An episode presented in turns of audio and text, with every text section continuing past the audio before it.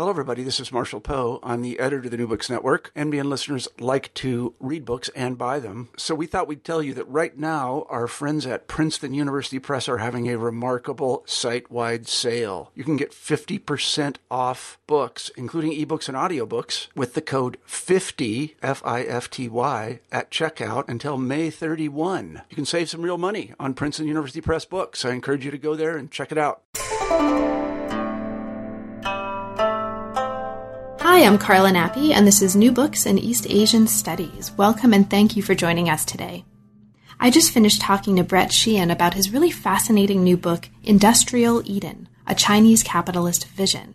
This was published by the Harvard University Press in 2015. And don't let the title fool you. The idea of Chinese capitalism in the title um, is very much a placeholder for a much more complex and complicated argument that unfolds over the course of the book that actually holds that there is no single Chinese capitalism. And in fact, if we do what Sheehan has done over the course of this book and trace very intimately the history of particular figures, particular families, and the way that they dealt with, in this case, changing regimes, um, changing circumstances, very, and, and just really tried to stay afloat and manage and grow their businesses, we'll see that there is no single Chinese capitalism. In fact, dealing on the ground with the very challenging um, and the very complex phenomena that were brought about um, in the history of the political and the cultural and economic history of modern China really spurred very different kinds of, very hybrid kinds of practices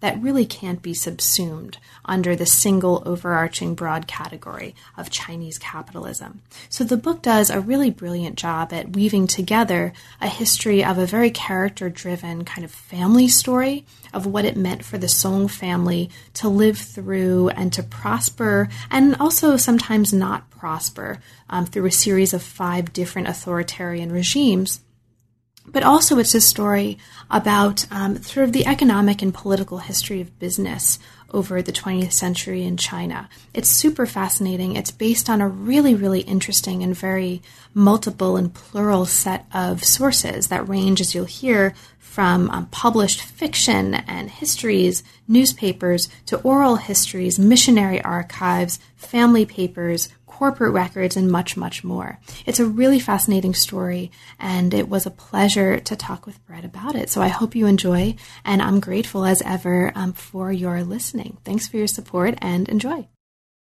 I'm here today to talk with Brett Sheehan about his new book, Industrial Eden. Welcome to New Books in East Asian Studies, Brett, and thanks very much for making the time to talk with me today. I'm really looking forward to it. Thank you very much, Carla. It's a pleasure to be here. So, Brett, could you start us off um, by really just saying a little bit about what brought you to the field of modern Chinese history? I took a, a kind of circuitous path. Uh, I had a previous career and a previous life as a banker. My undergraduate degree is in finance, and I worked for a commercial bank as a commercial loan analyst for six years. But I always wanted to be a historian ever since I can remember. And uh, I decided in the late 1980s to go back to graduate school and to study history. And I, I even called a professor of mine who had uh, been an inspiration. I had taken a, a uh, an elective course in Chinese history as an undergraduate, and I called him and talked to him, and he said, "Well, you know, if you get a PhD in history, you have to choose a field." Mm-hmm. this is how clueless I was. and I said, "Well, I guess I'll do Chinese history then." And this was, you know, 1987. China was not China. You know, it's not the China that we know today. Uh, it was just kind of, it just seemed interesting to me. And I had never been to China. I spoke not a word of Chinese. And um, I didn't know that you don't, at the age of 28, learn Chinese and get a PhD in Chinese history. Um, and because I didn't know that, it was impossible. I, I did it. I love it. I love the story. Uh, so the book itself that we're talking about today, it's a it's a really really interesting exploration of a bunch of related phenomena that are happening at the same time. So it gives us a window into kind of cultural history, political history, economic history, and family history in some really interesting intersecting ways that we'll get to in the hour to come. So it looks specifically at the interwoven histories of capitalism, and I'm putting this in kind of conceptual scare quotes because what capitalism is going to mean, how it's going to mean, its multiple meanings is very much something that's going to unfold over time. But the interwoven histories of capitalism and the Song family under a series of five successive authoritarian governments in North China. So, what brought you to this particular topic? How did you decide to not only write about this issue, but write a book length object that treated this subject? After I finished the first book, which is about money and banking in the northern city of Tianjin in the Republican period, um, I swore to myself that I was going to choose a topic with a very focused set of sources that were not as diffuse as the first book. Uh, and simultaneous with that, my wife had actually met when we were living in Berkeley when I was doing my PhD. My wife had met Roberta Song, the daughter of Song Fei-cheng.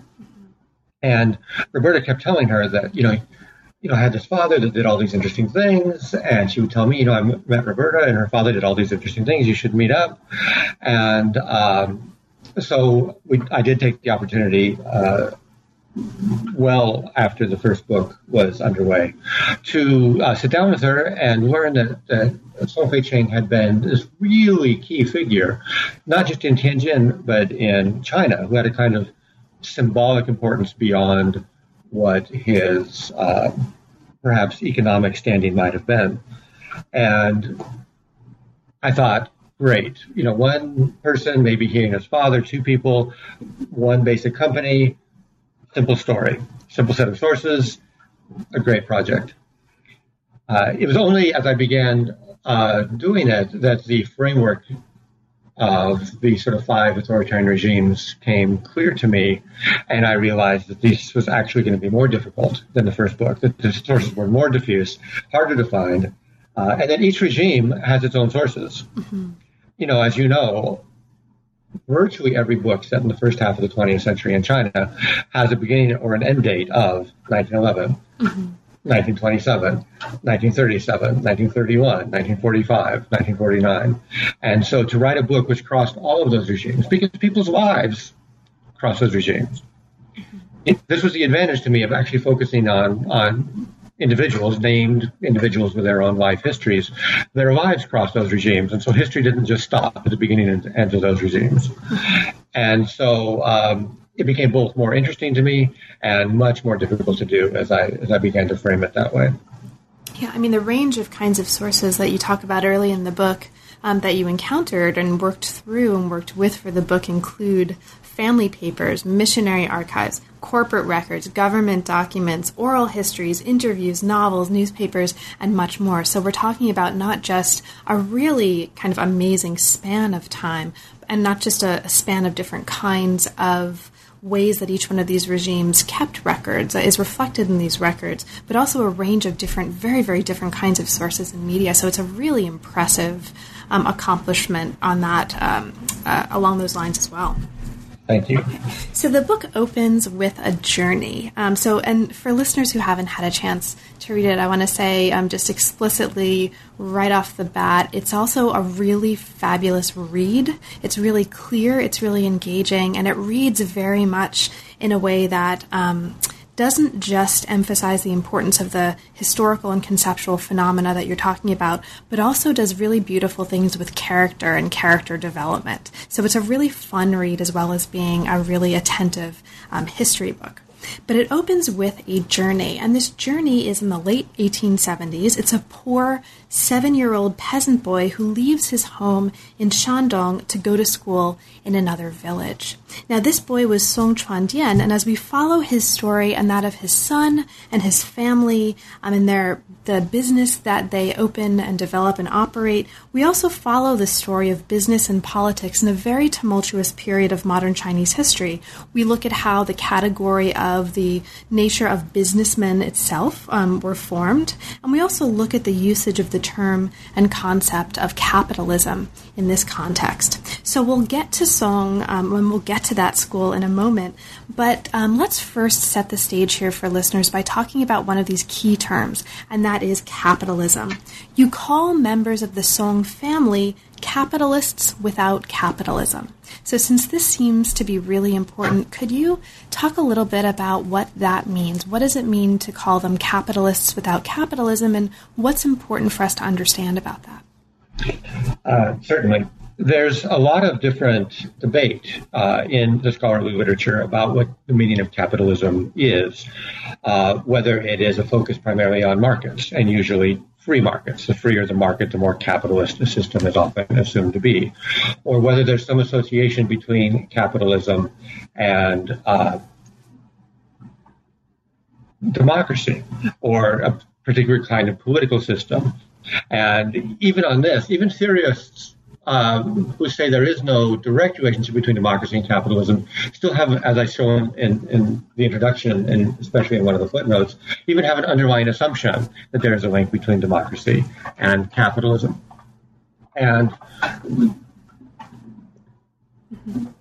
the, what I found was that uh, if you look at the first half of the 20th century and even in, of course, of the second half of the 20th century, uh, there are very few free markets that the state is heavily involved in uh, economic decisions, and that uh, the idea of some sort of idealized uh, capitalism is simply not there. Their capitalism is a term that uh, intrudes on people's lives in the late 1930s and 1940s and is used as a way of organizing knowledge, as a way of classifying people, as a way of criticizing people, and sometimes as a way of promoting a particular vision of the world. So it isn't a set of economic relations so much as it is a cultural construction. Thank you so much. So, this is actually really very much in the spirit of the kind of work that the book does on many levels. It's not just giving us a really compelling narrative history, but it's also upending some pretty common assumptions that are germane um, not just to the particular business history of China, um, but also that are germane to how we think about China in the context of global history, in the context of um, global capitalism more generally.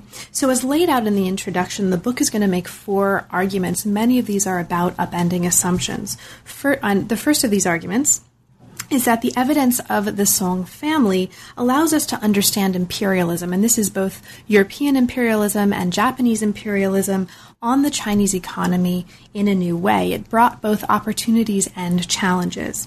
The second argument is that there's no single culturally determined idea of or set of Chinese business practices. We're going to see as we follow through this story um, very different, very hybrid ways of thinking about and practicing business um, among the Song family members. There's also a third argument, um, which is that controlling the narrative of, as you say it, now I'm going to use your words in the book, the place of business in society became both a business strategy and a political tool that was tinged with moral and patriotic concerns. And then finally, the book argues that though the authoritarian governments that ruled China in the 20th century varied very widely, over time, Chinese states and also business people came to accept and increasingly to expect an intrusive and an increasingly intrusive government role in business. Okay, so as we um, get through the chapters, we're going to see some of these arguments unfold. Now, the first chapter takes us back to the 1870s and 1880s to understand how the Song family rose and how they got into the business profession. Here we go back to little Song Chuandian, our little seven year old boy who goes to school not in his home village, but instead in the Qingzhou County seat. And we learn more about how that happened, why that happened, and what was important about this. Now, it turns out that this other school was run by missionaries. So, can you open out this story for us um, by talking about this school? Um, what was important about this school, and how did this lay the foundation for what Song Chuan Dian wound up doing as he grew up?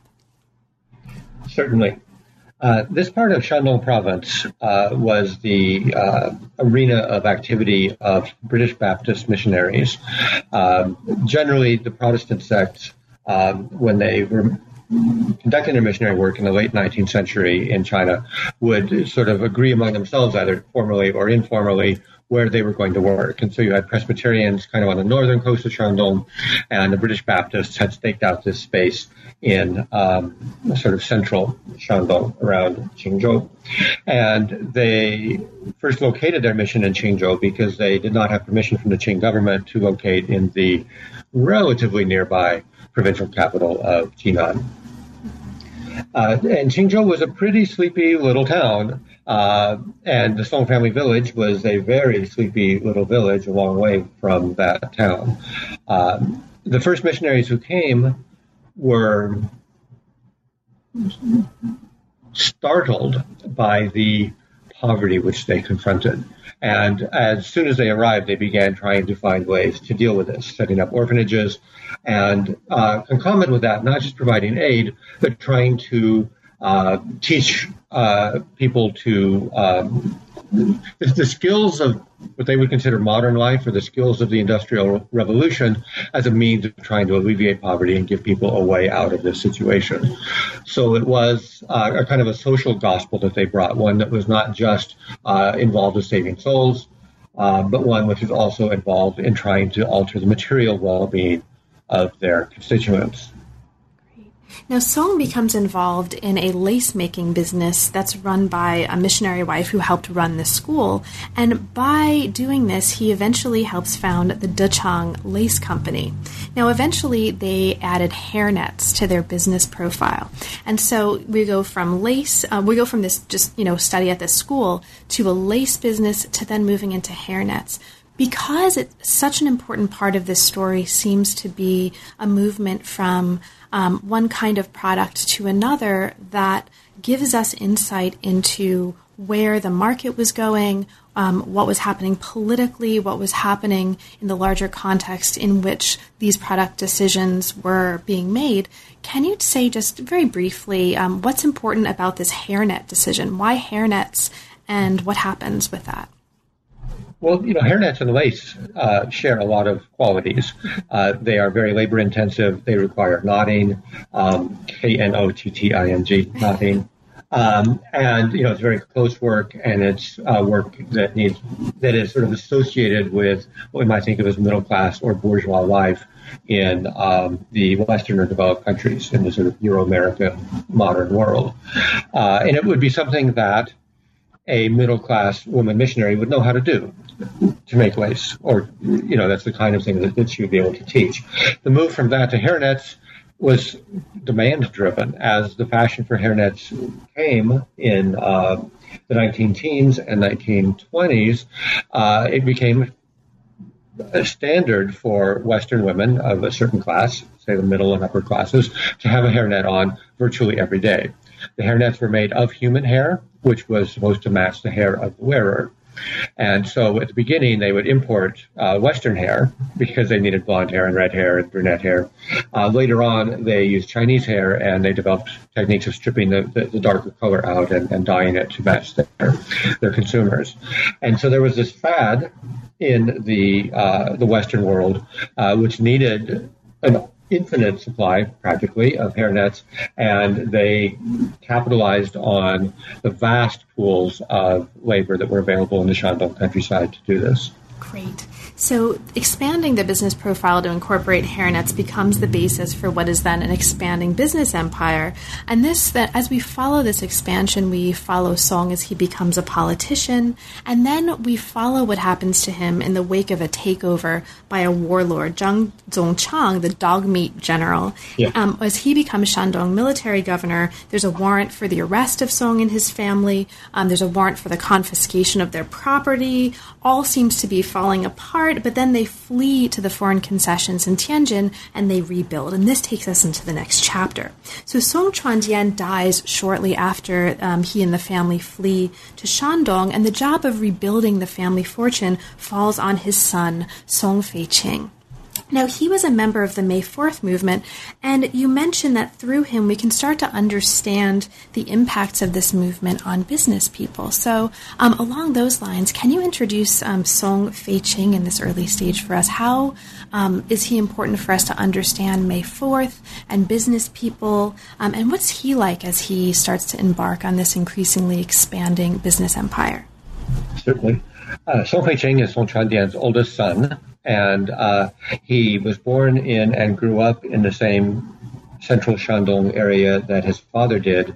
Uh, went to, as a child to the same missionary school his father did, but then uh, was sent first to Beijing and then to Shanghai uh, for education, and eventually to the United States to sort of uh, learn about the, the world.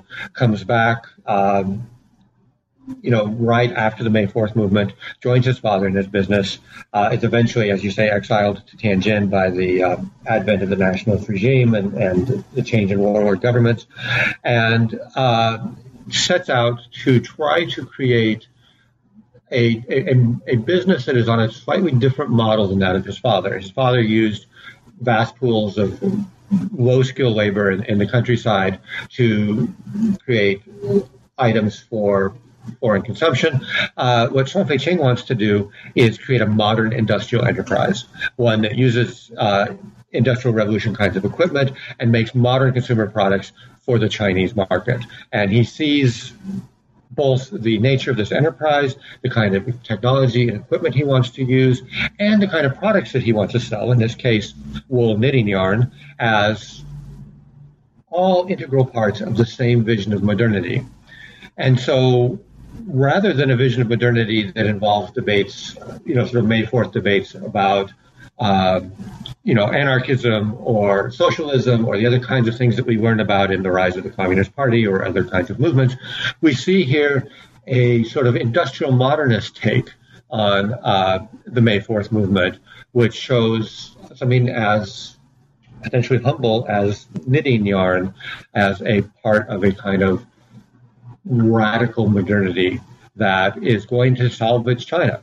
That, that, that, you know, this is where I, we get into the industrial Eden vision, one which will save China. That's right. So this is happening. Um, so this is happening in the context of um, Song Fei-ching launching this Dongya Corporation that we'll hear a lot more about in the 1930s, the incorporation of North China into a nationalist re- regime and a kind of divide in economic policy that's concomitant with that. So there's this divide where um, Chiang Kai-shek wants to base economy on heavy industry to serve the military. The Wang Jingwei faction, as you describe it here in the chapter, wants a more centralized economy that's going to resist Japanese imperialism. And this kind of um, encroaching Japanese imperialism helps launch or is the context in which we see the launching of the national products movement.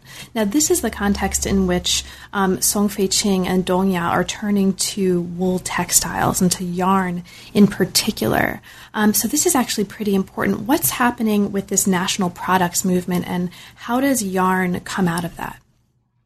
The idea of the national products movement is to buy Chinese made goods mm-hmm. rather than to buy imports, and specifically rather than to buy Chinese, or I'm sorry, Japanese imports. Um, you know, it's not always directed at Japanese, but that really is by the mid 1930s the main uh, foreign competitor that people are seeing. Um, and wool knitting yarn is something that I believe Song Fei-ching came into contact with as a child with the missionaries. I can't actually prove that. Um, I think it's highly likely. Um, China itself does not have a history of hand knitting uh, wool and, and very little history of wearing wool textiles, actually. Um, and so uh, he's buying into a Western discourse of modern, modernity, which sees wool as hygienic and modern, and um, knitting as sort of both frugal and modern, that he is trying to sort of tie to his industrial project. Great. So, in this context, um, Dongya starts promoting their knitting yarn as a national product, right? And it's um, called Butting Ram Wool Knitting Yarn. Now, this is, you just mentioned that this is part of and it's embedded within this larger vision, right? This marketing vision and a notion of an industrial Eden. So, this is the chapter of the book. This is super crucial for understanding what Song Fei-ching and Dong Ya are doing in this period. So, let's get right there. Industrial okay. Eden. Um, what is that, and what do we need to understand about that particular vision to understand what's happening for Song and for Dong Ya in this part of the story? First of all, let me say that, that Song Fei-ching is not the only person in China doing these similar kinds of experiments at this time. Uh, he is one of them, and perhaps one of the best known of, of them. But are, this is a very wide movement in across industries and across different parts of China. Uh, and I divide Industrial Eden into two different parts, but they're all part and parcel of what I think of as redemptive uh, industrialization the idea that in industry, industrialization is going to save uh, the individual and the nation. And so in the 1930s, the most salient manifestation of industrial Eden, and industrial Eden, by the way, is the, the term that I have coined to call these various redemptive industrial experiments and I think it's particularly apt in Song Fei-ching's case because he has kind of a Christian tinged vision because of his um, Christian beliefs and his experience and his father's experiences with the British Baptist missionaries. Uh, but I do think industrial Eden is a much broader phenomenon. So in the 1930s, the most salient uh, manifestation of the industrial Eden, Eden vision is what I call industrial Eden outside of the firm, creating a modern world in which, uh, and it's aimed particularly at housewives, bringing housewives into the um, center of uh, Chinese modernity, who are running a scientific, hygienic, and modern household. And of course, the knitting yarn is sold as part and parcel of this modern household. And they also launch a family magazine, right, as part yes. of this Ark Monthly, which I think fits into this larger yep. um, framework you're talking about. Yeah. And, and the Ark, the, the, fact that it's called the Ark, right, both reflects his own Christian beliefs as well as the idea that China needs to be saved. That if we can get on this modern, you know, the, the, the ship of modernity, we will all be saved from the deluge of China's internal and external crises. Mm-hmm. Right. So what happens here um, in this context is the knitting yarn market becomes really, really competitive. Economic considerations become actually more important in some ways than patriotism in driving the market. And into this context, we have the Japanese occupation. And as we move to chapter four, we move to um, the context of what's happening um, in in light of the Japanese occupation. So, how did um, what are some of the most important ways that the Japanese occupation immediately impacted what was happening at Dongya? Uh, in, in a, a, large variety of ways. Uh, you know, number one, there's another political regime, right? So this is our our third political regime. We had the warlords in uh, Shandong. We had the nationalists in the 1930s when he was in Tianjin, and now we have the Japanese occupation regime and the puppet government, uh, the provisional regime in Beijing. Uh, and so there's a political change, and that means new laws, new political authorities to deal with those kinds of things. Um, there's an economic change. Uh, China's market becomes much more uh, fragmented. And so the dreams that they had in the 1930s of selling to a national Chinese market, it becomes a much more regional North China market. At the same time, uh, his company, all of Tianjin and all of North China, is caught up in uh, Japanese planning for a Japanese centered model of industrial development in which Chinese industrialists and Chinese people have kind of a peripheral role in the support of the rise of the Japanese empire. So you actually talk about this kind of transformation um, to the state being run as part of a Japanese developmental empire. So the developmental um, model here um, is an important term for listeners. This is one of the ways um, that the book describes the kinds of um, engagements economically um, that some of these regimes are taking. And over time, the new state becomes um, not just developmental, but increasingly extractive. And I'm just highlighting the term extractive here because, along with developmental, these are some of the main terms that we're using here to understand the economic policies um, that these successive states are undertaking and the ways that um, those policies are then, and the contexts um, that they're creating are then going to impact Dongya and beyond. Now, Dongya managers become experts in this context in participating in a new economy of things, as you put it. Um, so they sort of start to produce things that are, as you describe here, essential to everyday survival, but not so important that they're going to invite direct Japanese control. And in this context, they start um, developing uh, gunny sacks and they start producing medicine. So, for listeners who aren't as familiar with this idea of the economy of things that you're evoking here, um, can you talk a little bit about that? What is this larger economy of things and how does this impact the production of or the move by Dongya to produce gunny sacks and medicine? Okay. The economy thing of things is a product of both Japanese economic regulation and inflation. So that the Japanese tried to impose certain kinds of purchasing price controls and uh, tried to allocate resources in certain ways that made it uh, sort of forced an underground economy where things were bartered for other things and, and things became important in ways that they were not before. At the same time, we have rising inflation throughout the period of the Japanese occupation, especially in the later years, when holding money, uh, in this case, the, the, money issued by the, the, the, Japanese Central Reserve Bank, or the puppet regime Central Reserve Bank, uh, holding money was not very wise because it would become devalued so quickly under inflation. And so it was better to convert that money to things. And about halfway through the war, uh, the uh, Song Fei-ching realizes he will no longer be able to import the Australian wool he needs to make high quality knitting yarn, and they need a new product. And almost by happenstance, they are able to purchase equipment to make gunny sacks. And I don't know if you remember this. When I was a child, I remember gunny sacks. We used to, when we raked up the glass, grass clippings, and you know, after mowing the lawn, we would put them in gunny sacks, and they would empty them into trash cans when the when the trash people came. But you know, in the 1930s and 40s, the gunny sack was essential. You know, there were no containers, there were no container ships. Uh, the idea of the pallet hadn't you know, and, and, and, and, you know, moving things around on pallets hadn't happened. So almost all kind of small friable goods were moved in gunny sacks. So that's any type of grain, soybeans, uh, cement, anything like that had to be transported, put on the ships, put on the trains, put on the trucks in gunny sacks. And so they were actually a vital product. Uh, but like I say, not something like a chemical factory that would be clearly the Japanese would say, we're going to take that over. It's just, we need gunny sacks. Here's a gunny sack producer. Can we kind of deal with him? Great, thank you so much. And I want to highlight this also because I think there's an increasing, um, really across humanistic and historiographic fields, there's an increasing attention to a more object and things centered um, way of telling stories. And this is a really interesting perspective to bring to a larger kind of history of things and with things and objects that really embeds it really nicely within a larger political and economic history. So I really appreciated that about what's happening in this chapter and also in the chapters to come.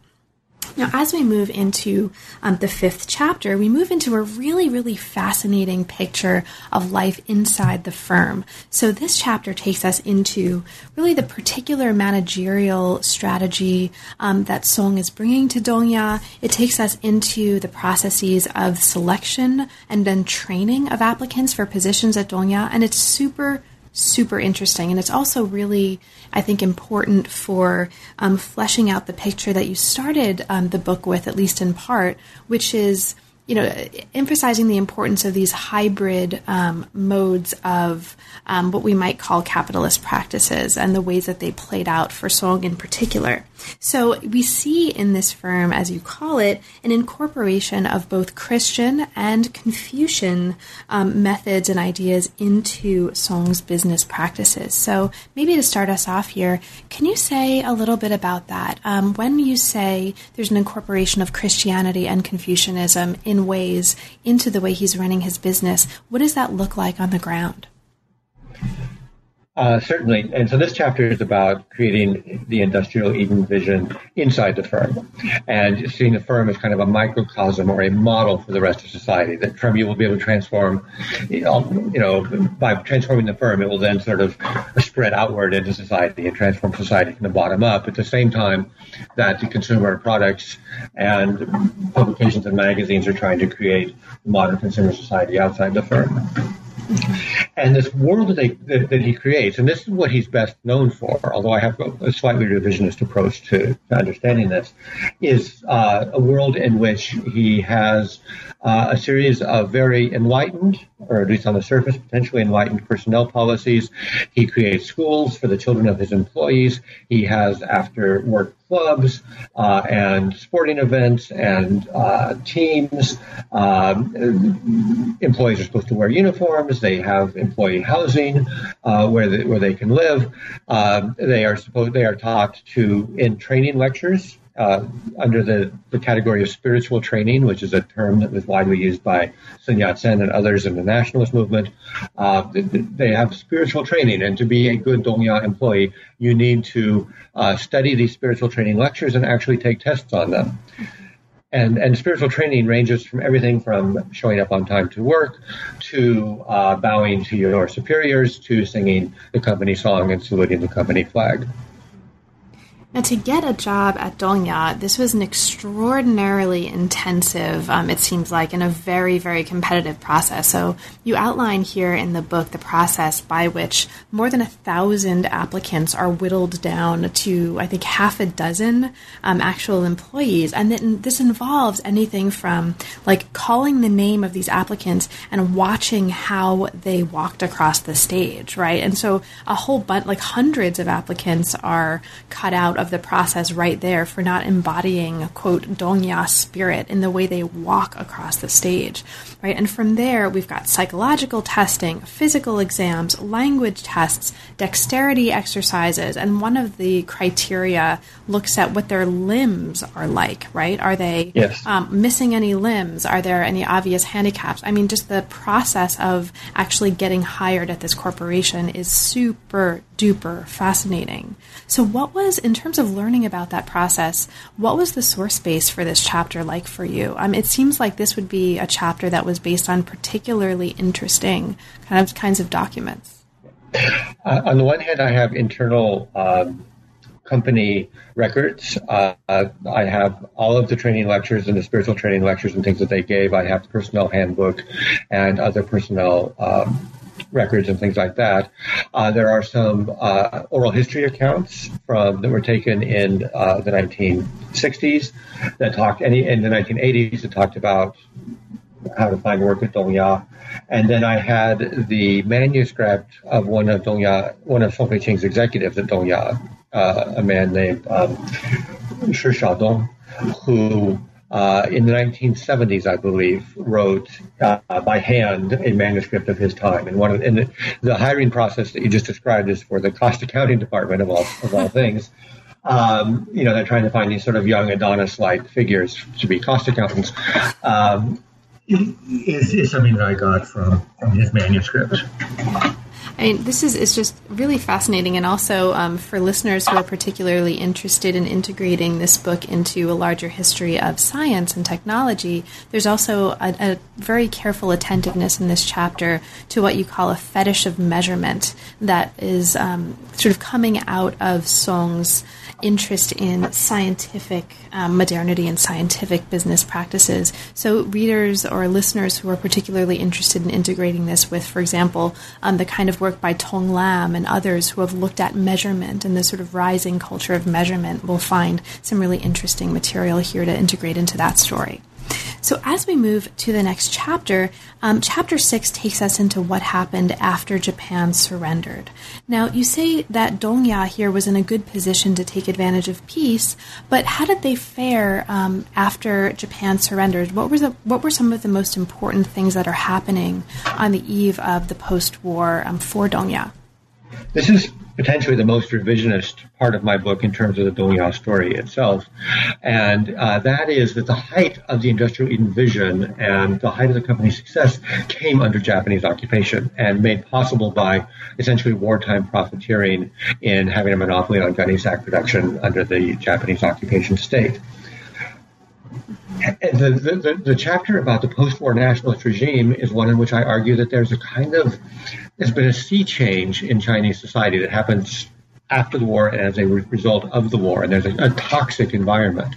It's fed partly by inflation, uh, partly by an inattentive and incompetent nationalist government, and partly by a, a, sort of newly competitive international arena into which they're thrown. They're no longer part of the Japanese developmental empire. They're now once again competing um, with, for example, American companies, which are well capitalized and, and well able to take advantage of, of this market. And so the, the peace that should have, you know, the Japanese surrender, peace comes to China, the national state is reinvigorated.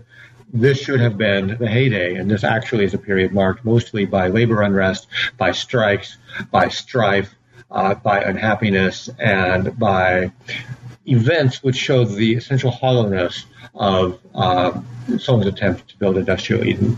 Right. Can you say a little bit more about labor unrest in this period? That's a really striking part of this chapter, um, and it, it, really is a very engaging part of the story, I think.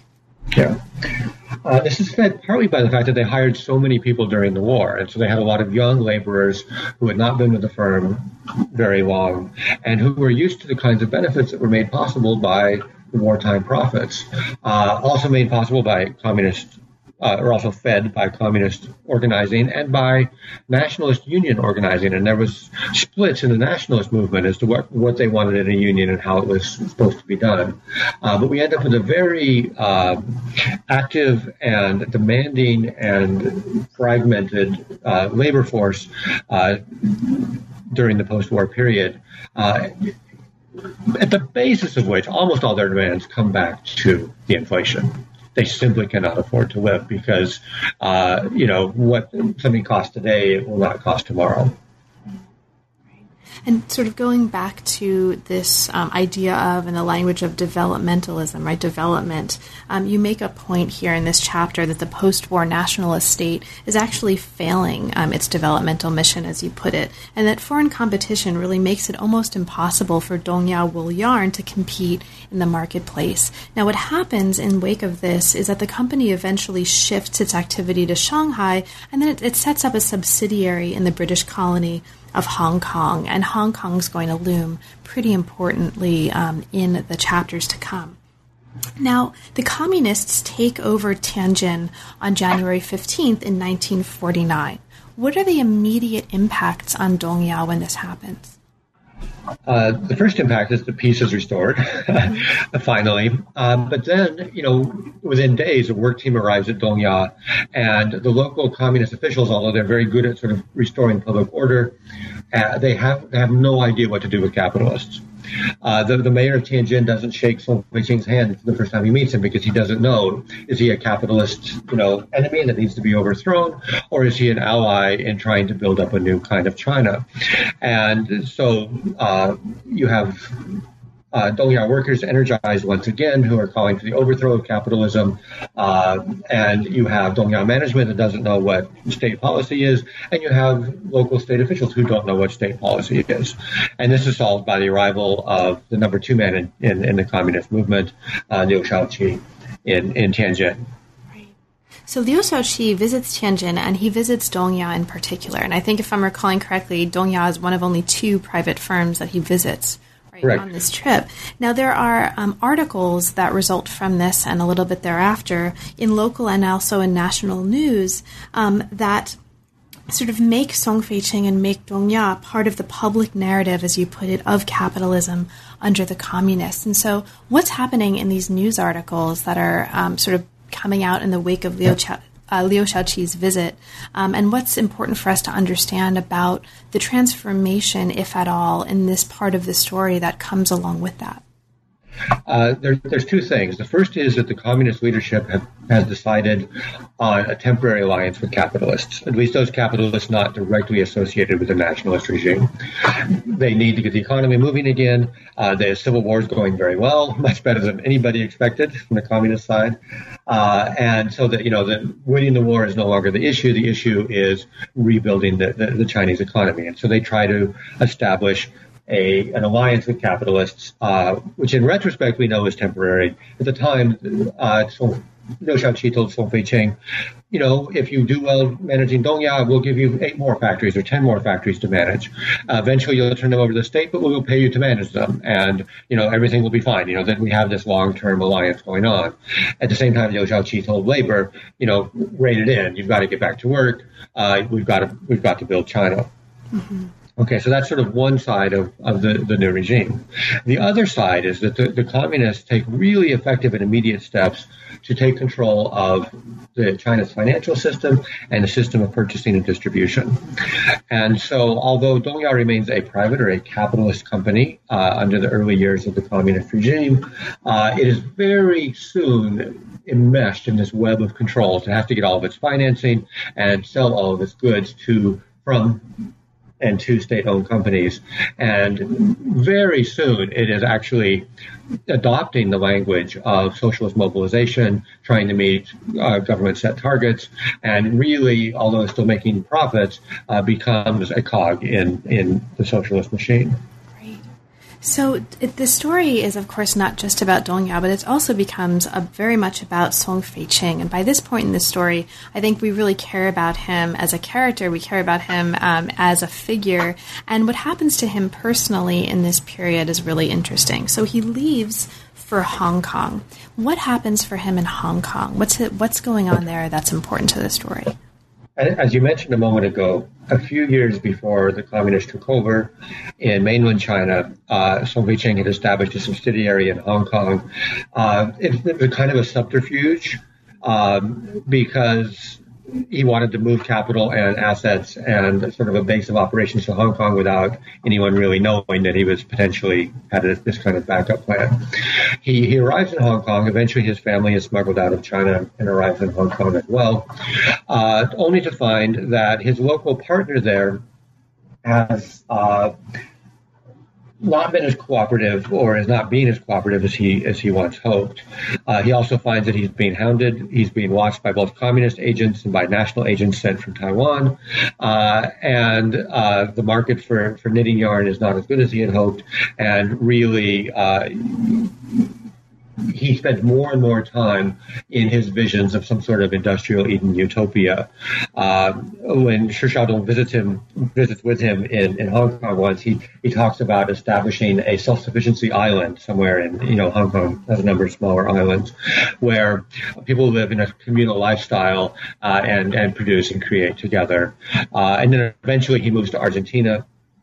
Uh, one of the few places he can go because he's associated with cooperation with the communists. He's in increasingly Red Scare America. He's not welcome in, in the United States, but he can go to Argentina along with large numbers of Chinese. He goes to Argentina, begins plans to build another industrial Eden Vision kind of place in Brazil, but unfortunately dies a kind of broken and disillusioned man in Argentina um, after only a few years. Yeah, wow. Thank you for that. Um, but that's, of course, not the end of the story. Now, there's a final chapter before the conclusion um, that looks at the public vision and the public identity of, of, the company and also of Song Fei-cheng. And this is a really fascinating chapter. Um, so I want to make sure that we have time to talk about this. Now, the public identity of the company is tied to yarn. We've talked about this vision of it as um, the, the, kind of purveyor of Butting Ram yarn. Um, and yarn, as you've shown throughout the book, is this modern consumer product. But effectively and in truth, and I think you, you make this uh, point importantly and very effectively in this chapter, they made much of their income not on yarn, but on gunny sacks, right? Correct. And, yeah, for many years, they didn't they were not able to produce yarn, at least half of the period over which I, I studied between the founding of the company and the, the communist revolution. They were not producing any yarn at all. Right. So there's another um, sort of uh, phenomenon and another sort of interestingly complex phenomenon that's happening in this chapter that has to do with public vision, and this is the changing understanding and the changing kind of public and private understanding of Song Fei-ching as a capitalist. Now, in the course of this chapter, he goes from being um, painted as a bad capitalist to being celebrated as a model capitalist, and this move from bad capitalist to model capitalist um, takes us into also some really, really interesting sources and some fictional sources. So let's talk about that. Um, how does he become attacked as a bad capitalist, and what's the context that's important for us to understand um, that produces that attack? So after Song Fei-ching leaves for Hong Kong, uh, Dong Ya continues, uh, you know, under uh, a new directorate and um, the really initial attacks on Fei-ching come in these three anti and five anti campaigns. And uh, these eventually become a, a, very vociferous attack on him. And there's this huge exhibition talking about uh, the crimes that he and others committed at Dongya against uh, the state. Uh, which ranged everything from having sort of foreign made toys and hairbrushes to exploiting their workers. Mm-hmm. And then, oh, I'm sorry. Go ahead. No, no, no. Go on. I'm sorry. This this kind of attack is then repeated in successive waves throughout the Maoist period, and reaches a height once again during the Cultural Revolution. Um, and over this period, once in 1958 and again right before the Cultural Revolution, there are publications, uh, one purporting to be a history, another clearly written as a novel, both kind of fictionalized accounts of the Dongya Corporation. Um, one is called Spring Returns to the Earth, and the other one is called A Civilized Hell. So, can you talk a little bit about these sources? Because the Spring Returns to the Earth and the novel A Civilized Hell both seem really, really interesting. Um, you know, just in terms of how we work with them as historians um, to weave part of the story. So, for you, what was what were some of the most interesting things about one or both of these materials in terms of the work that you are doing here in this chapter? What really strikes me is the fact that capitalism did not disappear under socialist construction. That, you know, perhaps companies were first, private companies were first enmeshed in, in, in socialist controls. Eventually, with the socialist transformation in the mid 50s, they became state owned enterprises. You know, there was virtually none. Of course, in China is a big place. You can never say none, but there was virtually no private business or private enterprise of any kind. But the status of private business and private, private enterprise remained at the center of public discourse. And there were movies and novels and accounts and oral histories taken, uh, a constant stream of things produced by uh, CCC, CCP propagandists, Communist Party propagandists, to um, justify the regime in terms of the overthrow of capitalism. And, and these two books are part of that, one at the time of the Great Leap Forward and once right before the, the Cultural Revolution. Great. Now, by the 1990s, as we come to kind of the end of this story, Song Fei-ching um, turns from being, you know, attacked as a bad capitalist to being celebrated as a model capitalist. So, how is that happening, and what are the most important sources for you in showing that transformation? Right. So after Mao's death, you know, Deng Xiaoping comes. We have the uh, opening up and uh, reform period, and China begins experimenting and looking for models to justify this exper- these experiments in business. And he's an obvious model because he can now be portrayed as an enlightened capitalist because he had these personnel policies that seemed to take care of his workers.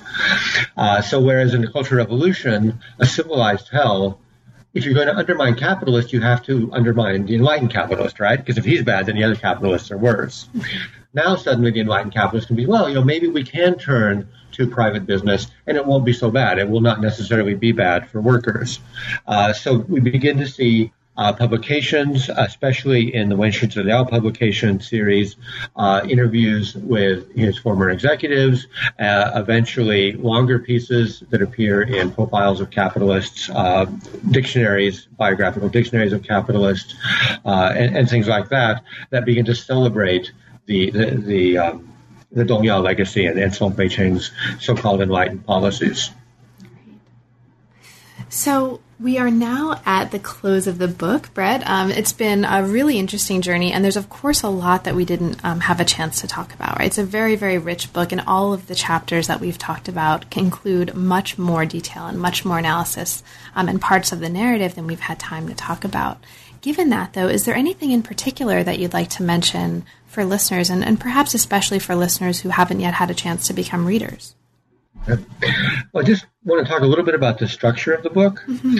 um, because it does have these five different authoritarian regimes. The, the, the warlords that uh, Song Pei-cheng's father, Song Chuandian, had established his fortune under, the nationalist state in its pre-war manifestation, uh, the uh, wartime occupation state of the Japanese, the post-war national state, and then the very early years of the People's Republic of China. And that these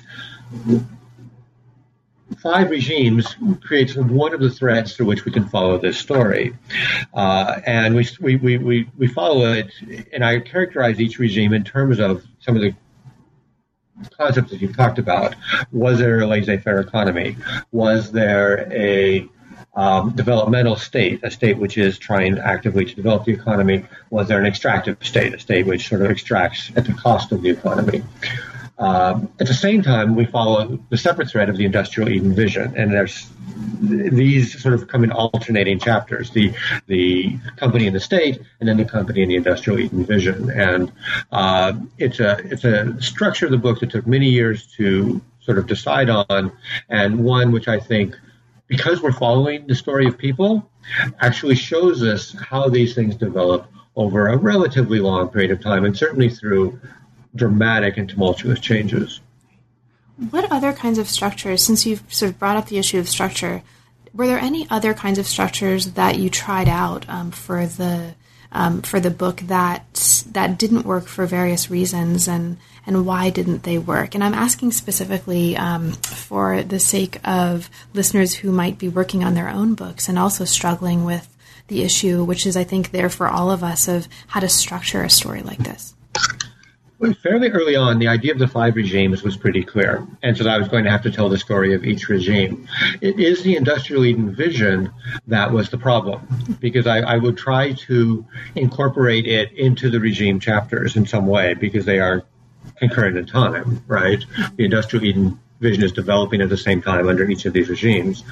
Um, it was only when I sort of broke it out in its separate chapters that it became really clear to me that we could see both the, the firm in its relations with the state and then the firm as Song Pei-cheng envisioned it as a transformative engine of society in its these, sort of two facets, and, and it, it, was that. And it seems obvious, but it, you know, in the writing of the book, it was not obvious that the industrial Eden vision needed its own chapters, and then the legacy chapter, the chapter about this, the, the industrial Eden uh, legacy, makes perfect sense because it's the continuation of that thread of the book.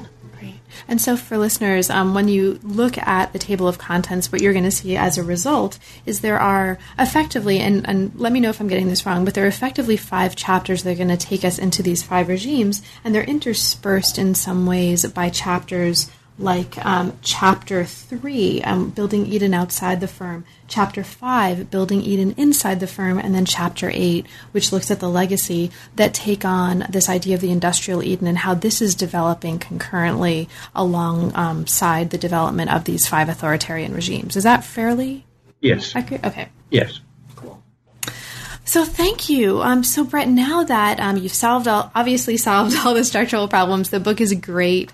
The book is out, um, and we have the benefit of reading this now. What's next for you? Is there anything that you're working on that's particularly inspiring you right now? Uh, yes, there is. I, am really excited about it. The um, it's inspired in part by um, Industrial Eden because you know the central argument of Industrial Eden is the one about authoritarianism and capitalism, and the fact that states became intrusively are increasingly intrusive in the economy, but that business people, private capitalists like Song Pei-cheng, became increasingly expectant of state intrusion and, and, dependent upon. That there was no discussion of free markets. It was a, a you know an expectation of a developmental kind of state. Um, the other argument, well, there's four, but you know, you know, one of the other arguments has to do with this discourse on capitalism. And what I found was that even as early as the 1930s, when Song Fei-ching was trying to justify his company and to publicize it, there was a, a, a very strong moral tinge to the arguments. You know, the kinds of accounts that I kind of grew up on. You'd read a biography of Carnegie or Rockefeller that sort of glorified the robber baron capitalists and how much money they can make and all this kind of stuff. Nobody talked about that sort of thing. It was all, can we help society? Are we helping society? Are we hurting society? You know, proponents and critics alike all had this moral tinge to their discussions of business. So I've decided to sort of take that idea and run with it mm-hmm. and look over um, a broad length of time, what I'm calling the long 20th century, uh, uh, throughout China. And so I'm thinking of it as business and fiction and film over China's long 20th century. Hmm. And going back to the late Qing dynasty, and following it all the way up to the present and the, the sort of the, the, the, soap opera dramas to look at how business is portrayed and whether this kind of moral argument was just a phenomenon of, of you know the 30s through the 80s and 90s or if it is embedded in, in longer and broader cultural um, frameworks. That's also fantastic. So, best of luck with those projects. I'm going to eagerly await um, the book, especially on business and fiction and film. That sounds fantastic. And thank you so much, Brett, for making the time. It's really been a pleasure. It's a great book, and I really appreciate um, your willingness to talk about it. So, thanks. You're welcome, Carla. You've been listening to New Books in East Asian Studies. Thanks very much for joining us, and we'll see you next time.